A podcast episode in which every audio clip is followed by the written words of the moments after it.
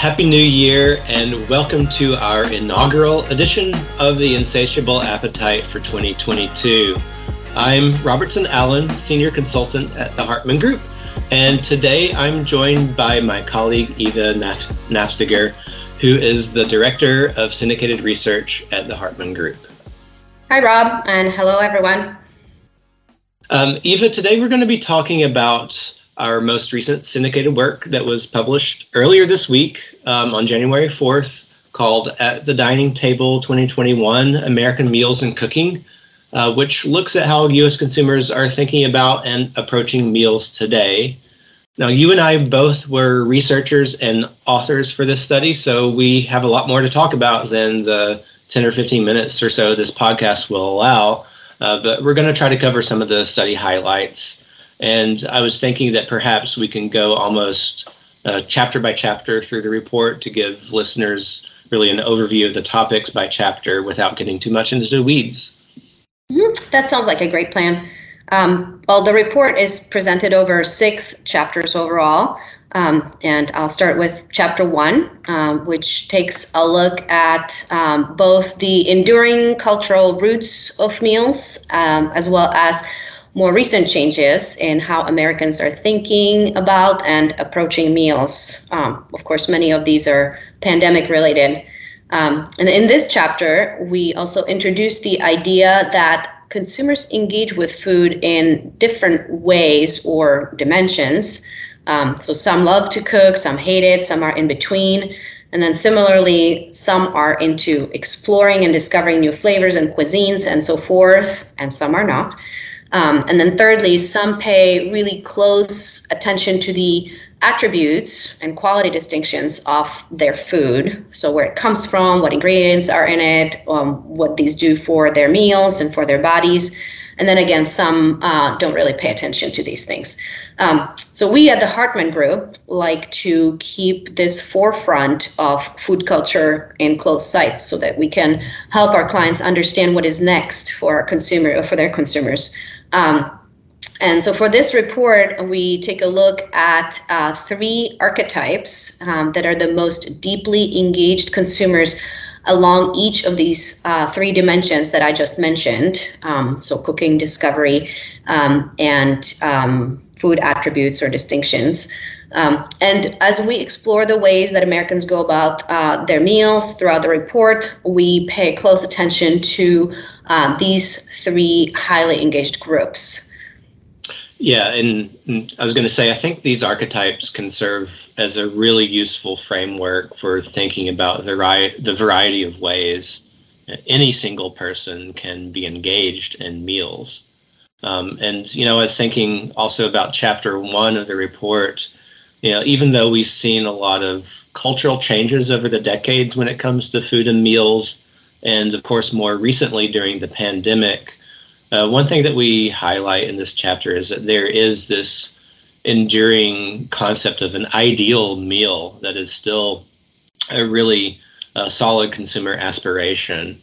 And so, while most consumers describe a meal as being something as balanced, uh, a meal isn't just what's eaten.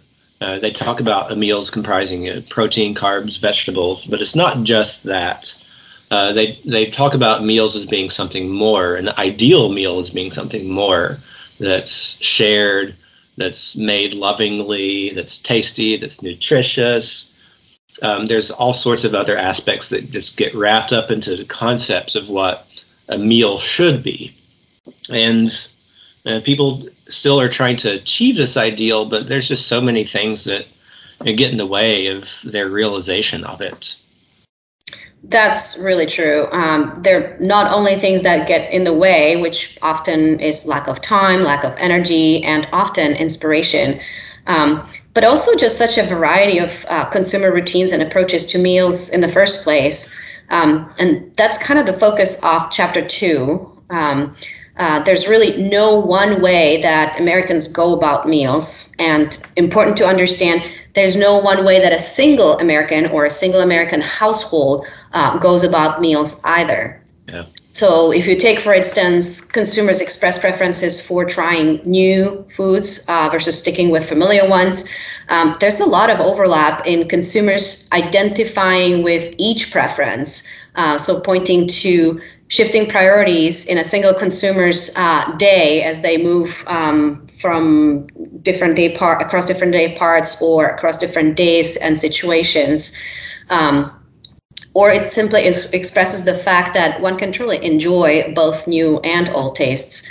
And then we see something similar among parents, for example, um, with high overlap in those reporting uh, close management of their children's diet, and at the same time, those that express sort of capitulation in uh, the face of picky eaters. And this may speak to both the ebb and flow of parenting realities um, and to the tensions between parental aspirations and those daily realities. Mm-hmm. And then, uh, aside from these overall orientations around meals and food in general, this chapter also looks at uh, some of the recent shifts in uh, some specific aspects of meals. So, for example, um, daily meal and snack routines. Um, or the shift in eating meals alone, social meals, or beverage consumption at meals, um, etc.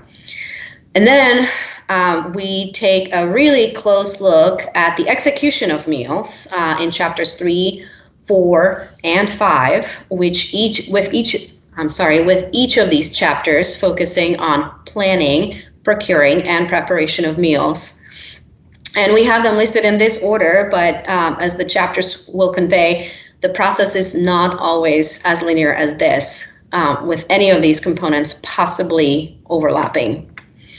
Yeah, yeah, and you know, one area especially where I think that nonlinear process is really captured uh, with a variety of ways consumers approach their meals is in the planning process. Um, that's chapter three um, and you know, it's just so varied. Uh, some people are coming up with weekly meal plans and shopping lists, and others are just kind of taking occasions as they come and going with what they have on hand. Um, but really, one of the unifying needs that consumers most uh, express is this heightened need for inspiration. Uh, it, it's always been there, but with more people cooking and eating at home during the pandemic, has really left a lot of people feeling like they're in a rut, like they're wanting something new. And so while 65% of consumers say that deciding what's for dinner is something that they look forward to, um, and this number's gone up over the past four years, 46% say that they struggle with ideas for meals on a weekly basis. Yeah, I think uh, this struggle fits nicely into what we look at in our next chapter, which is on procuring meals. Um, we'll have a whole study coming out this summer that will focus specifically on sourcing and shopping. Um, so this chapter takes uh, a look at the more generalized types of sourcing. Um, so foods or meals prepared at home, sourced from a restaurant, or bought as ready to eat foods at the grocery store. Um, and the majority of meals are, of course, prepared at home with ingredients found at home. Um, and most of these often come from a grocery retailer. But restaurants, especially dining out in person, but also ordering out, um, take the prize as the go to solutions for a broad variety of needs in consumers' minds. Um, they represent uh, an opportunity to obtain a treat or be cared for, to socialize, explore food, um, satisfy a specific craving, or just simply avoid having to cook, an important one. Um, and of course, consumers end up cooking at home more often because they're mindful of their diets and their budgets, but restaurants always stand out as this extra fun thing um, that they can do. Yeah. But it's important to keep in mind that a meal does not have to come from a single source. Um, and consumers get quite creative in how they compose their meals in this respect. So um, we also take a look at what we call a mixed meal. That is a meal that includes components made at home or sourced from a restaurant or sourced as uh, ready to eat foods from a store. So, two or three of these sources together on a single plate. Um, And then, as a special type of source that can span any of these three main sources, uh, consumers have been making a really good use of leftovers. Uh, so that's also something we take a special look at in this chapter. Um, having something left over from a prior meal is often the trigger for having a mixed meal, but consumers also explicitly plan for leftovers, with uh, the majority actually doing that at least once a week when cooking at home. Um, and then a minority also thinking about this when ordering at or from um, a restaurant. So planned leftovers. Yeah, yeah. People people love the leftovers. Um, um, which brings us to our chapter on preparing meals, uh, the topic of chapter five. And you know, you know, 55% of consumers say that they love or like cooking, but just as many hate having to clean up afterwards. And I certainly understand that. Um, but it's not surprising that consumers are cooking at home more often uh, and they're cooking more from scratch and they're cooking alone more often since the start of the pandemic. Um, and this extra time in the kitchen has meant that a good number have say that they've picked up new skills in the kitchen, um, especially those who are less frequent cooks because they're they're starting out from a lower uh, base level of skills in the in the first place. And I think one of the most interesting data points in this chapter is just in how many people have got not only appliances during the pandemic, but specifically air fryers. Uh, fully 20% of all consumers have got an air fryer since March 2020. And uh, we've, looked, we've looked at other data sources to validate this stat because it just seems so high, but it's true. Um, we heard almost universal acclaim from consumers who use air fryers, and that's not like other appliances. Um, you know, people were a little bit more mixed on more common appliances from uh, previous years, uh, the Instapot craze uh, from a few years ago, um, being a little bit more mixed opinions about those appliances. Um, but I think one of the main points we make in this preparing chapter gets back really to how consumer aspirations for scratch cooking meet and come up against these everyday realities. Um, it just takes more time to cook from scratch. It takes more energy, more mental effort and so, one area where these needs can be met by clients is in delivering um, so called scratch cooking solutions uh, that can help with that. Uh, meal kits are you know, kind of a classic example at this point, but they're not the only one. Uh, there's you know, all sorts of different kinds of uh, solutions like pre cut vegetables, pre marinated meats, canned staples. All of these help consumers get further along that scratch cooking spectrum um, and scratch cooking in consumers' minds is definitely not an all or nothing thing. Um, what about their final chapter, Eva? Right. Uh, the final chapter, chapter six, um, is uh, slightly different. It takes an in depth look at uh, the individual day parts across the day. Uh, so, breakfast, lunch, and dinner occasions.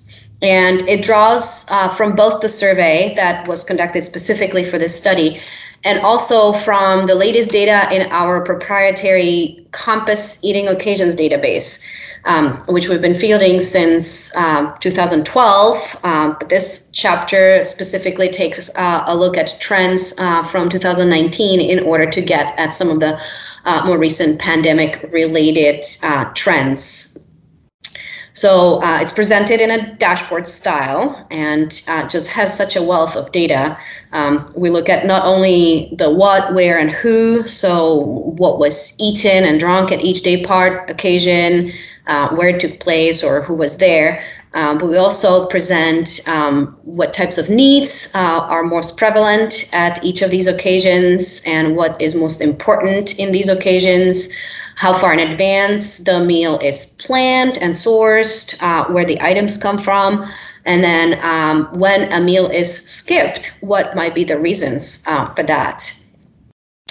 Um, so there's there's really a wide variety of, of data in these slides, and you can really see how um, the different needs shift throughout the day here. Um, so, for example, while getting positive nutrition is the most important uh, in breakfast, uh, for example, um, it falls in priority later uh, in the day, and um, having something tasty grows in importance instead uh, as we get towards dinner. Yeah. Well, that's just about all the time that we have for today. Um, it's really been my pleasure working with you, Eva, for a, a second time on a Hartman syndicated research study. Um, and I hope this podcast gives listeners a good introduction to some of the topics that we cover in this meals study.